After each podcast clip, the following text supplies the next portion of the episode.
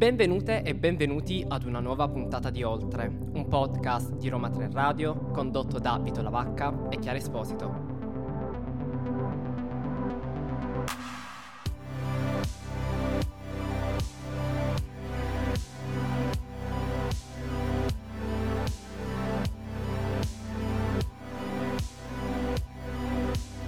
Questa è l'ultima puntata della stagione e abbiamo deciso di dedicarla a quello che sta succedendo alla Russia dopo l'invasione dell'Ucraina. Del conflitto e della sua evoluzione infatti vi abbiamo parlato nel terzo episodio, I 100 giorni di Kiev, facendo un checkpoint sul corso degli eventi, partendo però dall'inizio dello scontro. Oggi invece vogliamo indagare gli effetti che la guerra sta avendo su chi l'ha promossa, la Russia per l'appunto. L'idea originale di questo podcast, così come il momento in cui Oltre ha preso forma, è peraltro strettamente legata agli eventi che hanno occupato la stampa internazionale per le lunghe settimane e che oggi però iniziano a passare pian piano in sordina. Se i resoconti della linea del fronte sono ancora molto ripresi, di quello che accade in territorio russo non si parla abbastanza e questo spazio di approfondimento voleva e vuole essere un'occasione per tenere i riflettori accesi sulle questioni cui effetti si ripercuoteranno sul prossimo futuro e si aggiungeranno alla consapevolezza storica collettiva. Una guerra alle porte dell'Europa, come quella mossa da Mosca verso Kiev, è di fatto uno sconvolgimento geopolitico epocale, le cui conseguenze si protrarranno molto in là nel tempo. Se però il ruolo di analisi complessiva dei fatti spetterà alla storia, probabilmente tra diverse decine d'anni, noi cercheremo di capire il presente e proveremo a delineare un plausibile futuro. E lo faremo partendo da uno degli aspetti più discussi di questo quadro, le sanzioni. La domanda è, stanno dando il risultato sperato o ci si stanno ritorcendo contro? Cerchiamo di capirlo ascoltando, come sempre, le ultime news. La Cina e l'India stanno acquistando a prezzi ridotti il petrolio russo, inizialmente destinato all'Occidente, per poi, soprattutto in India, raffinarlo e venderlo a un prezzo più alto in Europa. Secondo la società di analisi Kepler, l'India attualmente riceve circa 600.000 barili al giorno dalla Russia, rispetto ai 90.000 dell'anno scorso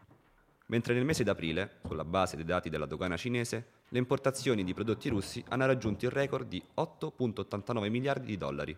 il 56,6% in più rispetto al 2021. Nonostante l'interruzione delle forniture, prima alla Polonia, poi alla Finlandia e recenti tagli al Gazprom in Germania, il flusso di denaro che dall'UE e dal resto del mondo va verso il Cremlino è ancora altissimo, soprattutto grazie all'innalzamento dei prezzi. Il rublo si è enormemente rafforzato rispetto all'euro e al dollaro, grazie alla strategia di Putin di far pagare il gas in rubli a tutti i paesi che hanno disposto sanzioni, bloccando l'utilizzo di valute estere. Inoltre, i sondaggi del Levada Center fanno intendere che il malessere indotto dalle sanzioni occidentali non è percepito dalla popolazione russa come responsabilità di Putin. Il presidente, dopo il 24 febbraio, ha persino accresciuto la sua popolarità, toccando l'83% dei consensi. Queste notizie contribuiscono a farci capire in che modo gli attori internazionali si siano interessati e si stiano interessando al nuovo quadro delle forze in gioco. Se da un lato il blocco occidentale ha risposto con l'isolamento nei rapporti economici del paese, della Russia, restano comunque altre fonti di sostentamento per Putin, che ovviamente provengono però da Oriente. Approfondendo i numeri, capiamo inoltre che gli effetti a breve termine delle sanzioni sulla Russia sono stati consistenti. Il PIL del paese calerà del 10,5% quest'anno e dell'1,5% il prossimo. Questo riflesso negativo però ha iniziato a sbiadirsi già da maggio 2022. Il merito è principalmente della Banca Centrale russa che, come abbiamo detto, ha saputo agire tempestivamente agli shock con una politica monetaria restrittiva. Infatti, portando il tasso di interesse oltre il 20%, la Banca Centrale della Federazione russa ha ridotto la circolazione della moneta nell'economia, aumentando il valore del rublo crollato dopo lo scoppio della guerra. Stabilizzatasi la situazione bellica, il tasso di interesse è stato riportato al valore prebellico del 9,5% e l'obiettivo è quello di tornare al 5-7% il prossimo anno e 4% nel 2024. Tuttavia, il ridimensionamento della presenza economica estera nel paese, così come la fuga di lavoratori specializzati, avrà effetti a lungo termine sulla ripresa della Russia. Nel complesso possiamo dire che le conseguenze delle sanzioni sono ancora incerte e dibattute. La domanda, l'ulteriore domanda che sorge spontanea è quindi una. Le sanzioni economiche sono un valido strumento per danneggiare uno Stato? E soprattutto, come poteva rispondere il mondo a una guerra che ha colto molti alla sprovvista? A questi ulteriori interrogativi cercheremo di rispondere insieme alla nostra ospite del giorno, Fiorella Elisa Giorgel, divulgatrice e autrice del canale Dumbress. Buongiorno a tutti, vi ringrazio molto. Lo abbiamo anticipato prima, però adesso vogliamo chiederti, secondo te le sanzioni economiche sono un valido strumento per danneggiare l'economia di uno Stato? Ma guarda, in teoria le sanzioni economiche non nascono, perlomeno non dovrebbero nascere con l'obiettivo di danneggiare l'economia di uno Stato, dovrebbero nascere con l'obiettivo di bloccare una condotta illecita di uno Stato e costringerlo a, a trattare, a sedersi al tavolo delle trattative. Quindi l'idea è quella di scongiurare da un lato la, la degenerazione del conflitto e dall'altra parte è quella di accelerare il processo di, di risoluzione pacifica. Ecco non fosse che eh, spesso quello che succede è che si tende a, a, immaginare un'equiparazione tra il piano interno, in cui sappiamo benissimo come funzionano le sanzioni, e il piano internazionale, mentre il piano internazionale è, è incompleto, ovvero mh, mm, sul piano interno se io commetto una violazione di una norma di diritto interno, se io violo il codice della strada, c'è un, un ente, c'è una, un'autorità, che è investita del potere di sanzionarmi e io quella sanzione la devo pagare. Perché la devo pagare? Perché eh, quell'ente è competente e sul piano internazionale non funziona così. Sul piano internazionale esistono delle norme di diritto internazionale, ma non esiste un organismo eh, a cui tutti gli stati del mondo abbiano assegnato la competenza, quindi che abbia l'autorità di giudicare, di emettere sentenze e di ristabilire in qualche modo l'ordine. Perciò ogni volta che si commette, che uno Stato commette un illecito internazionale che viola una norma di diritto internazionale, la risposta non può che venire da altri Stati. Noi la chiamiamo sanzione, ma in realtà è una, è una contromisura a tutti gli effetti. Cosa succede? Che eh, le contromisure, proprio perché vengono dai singoli stati e, e, tra gli stati non c'è una gerarchia, ci sono dei rapporti di forza, dei rapporti di potere, ma non c'è una vera e propria gerarchia, quello che succede è che eh, ciascuno Stato è libero di scegliere se adottare quelle contromisure o meno e potrebbe verificarsi quello che in effetti sembra che si stia verificando, ovvero che eh, si creano dei nuovi equilibri per cui c'è qualche Stato che potrebbe addirittura approfittare delle contromisure che altri Stati hanno deciso di adottare e quindi non solo viene, viene così eh, indebolito grandemente l'effetto di quella contromisura, ma addirittura potrebbe, potrebbe generare degli effetti completamente inaspettati, sconvolgere eh, gli equilibri e addirittura danneggiare il paese o i paesi che hanno scelto di adottare quella contromisura, come sta succedendo con, con l'Europa. Quindi mh, quello delle sanzioni economiche, del, delle contromisure economiche eh, sul piano internazionale è un terreno molto scivoloso e ci sono stati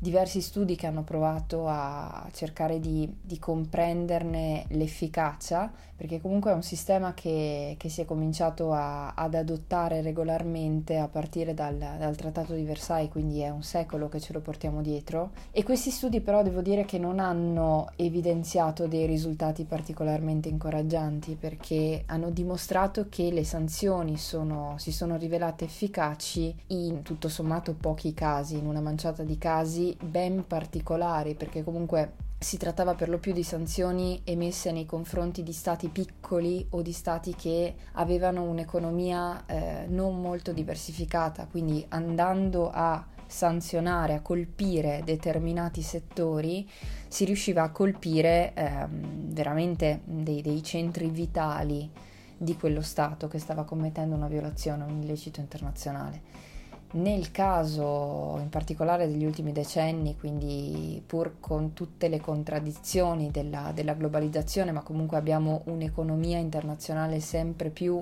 interdipendente e interconnessa, è molto più difficile misurare questi rapporti di, di causa-effetto così direttamente. E in più, eh, in diversi casi si dice che le, le sanzioni hanno un effetto magari non immediato, ma servono a indebolire pian piano le forze di, dello Stato che sta commettendo una violazione. Ecco, lì eh, subentrano diverse, diverse, questioni, diversi dubbi che vengono sollevati. Il primo è, ma come fai allora a misurare effettivamente l'efficacia se, questa, se l'effetto di questa sanzione si diluisce nel tempo? Come fai a sapere se è la sanzione che sta agendo o se sono altri fattori che entrano in gioco? Poi c'è un altro elemento che è il fatto che eh, spesso si dice, le, le, voci critiche sollevano il fatto che ehm, a, ad essere colpite in realtà sono spesso le fasce più deboli dello Stato che sta commettendo quella, quella violazione. Quindi a patirne le conseguenze non sono le elite di potere che magari hanno avviato quella, quella condotta illecita, ma sono delle persone che eh, in effetti potremmo considerare non responsabili se non per il fatto di appartenere al progetto politico di quello Stato, di essere cittadini di quello Stato. E quindi ci sono, ci sono diversi dubbi sollevati dalla, dall'efficacia delle, delle, sanzioni. L'unica cosa che possiamo dire, credo con, con, un buon margine di certezza, è che non possiamo pensare di uscire da un conflitto di questa portata, in potenza perlomeno, soltanto attraverso lo strumento delle, delle sanzioni. Sarebbe perlomeno ingenuo credere questo. A questo punto capiamo un attimo, c'erano dei segnali delle intenzioni espansionistiche russe e se sì, perché non sono stati colti?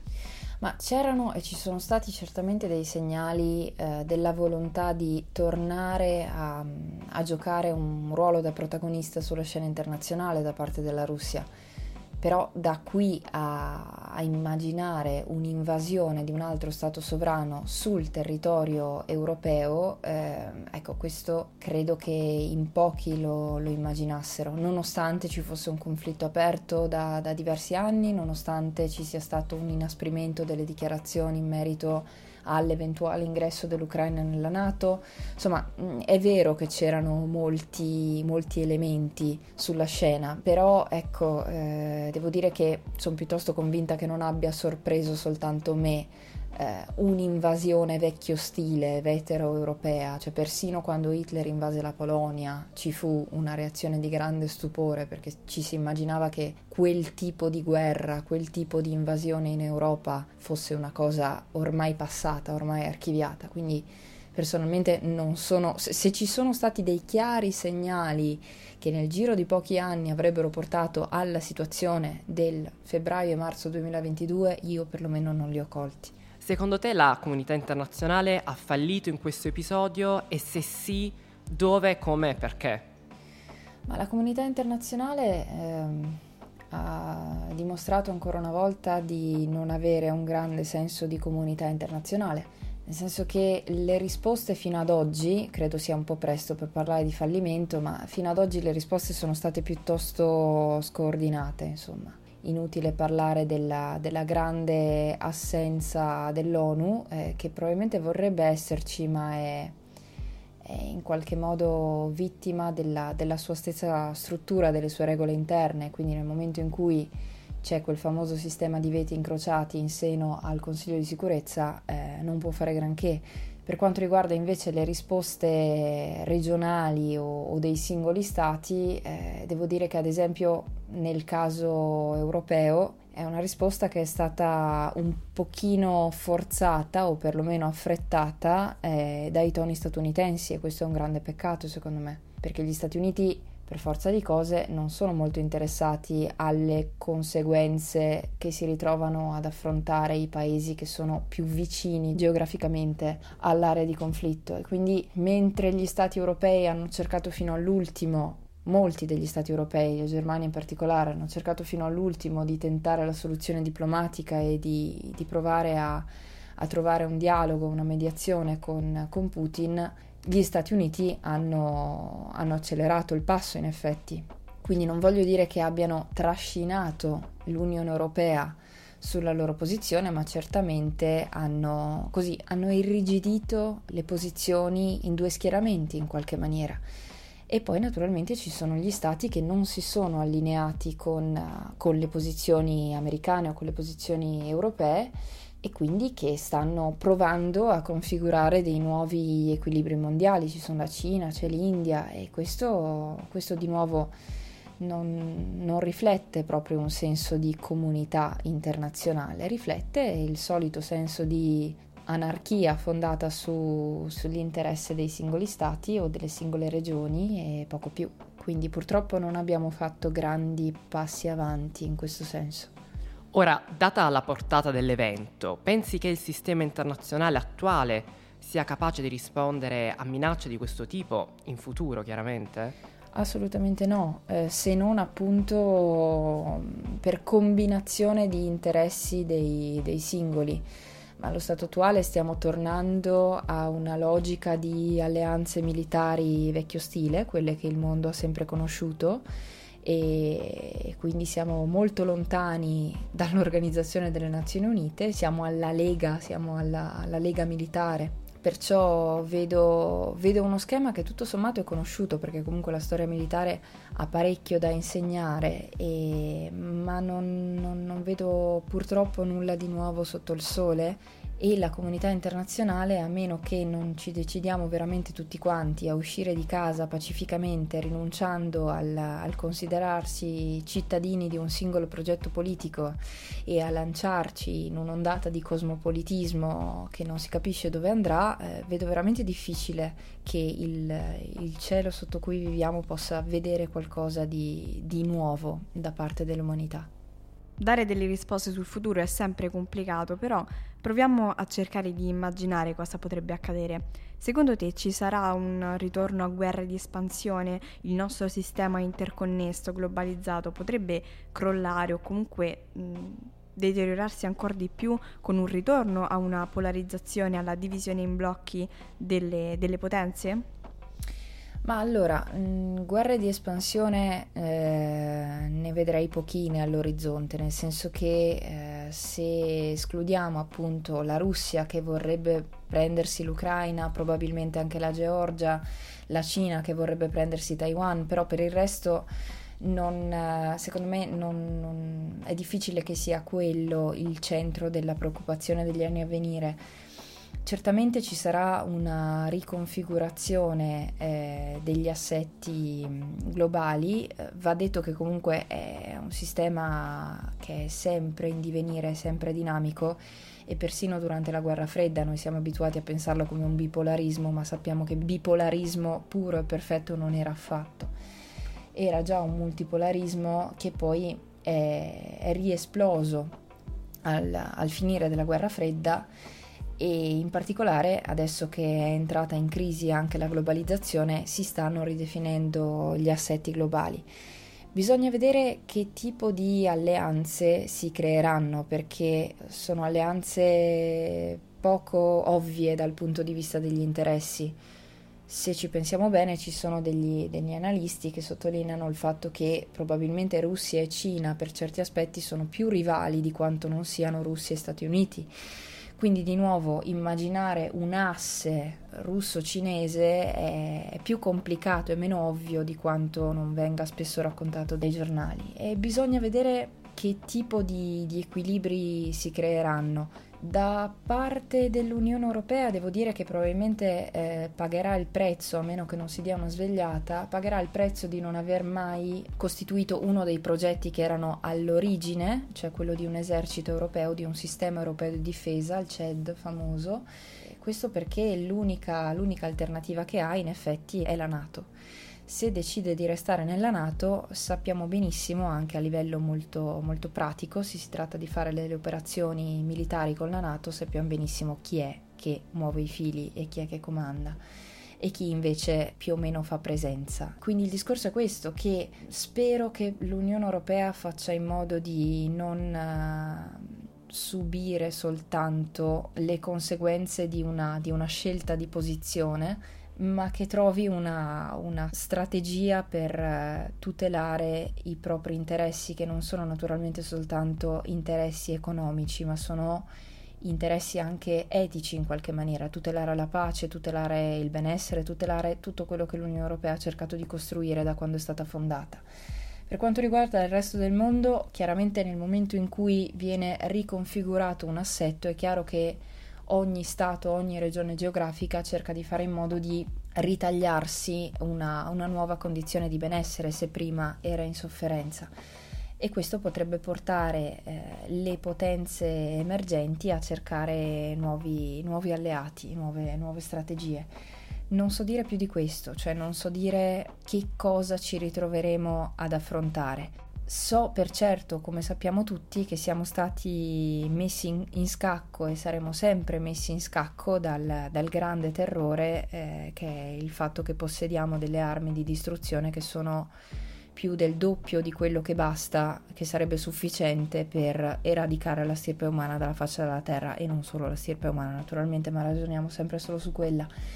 Quindi, quindi di fronte a questo strapotere distruttivo spero che eh, ci sia un minimo di, così, di, di volontà di, di, conservarci, di conservare la specie, perché non... mi sembra un momento in cui parlare di, cosmopolitismo ehm, suona criminalmente ingenuo.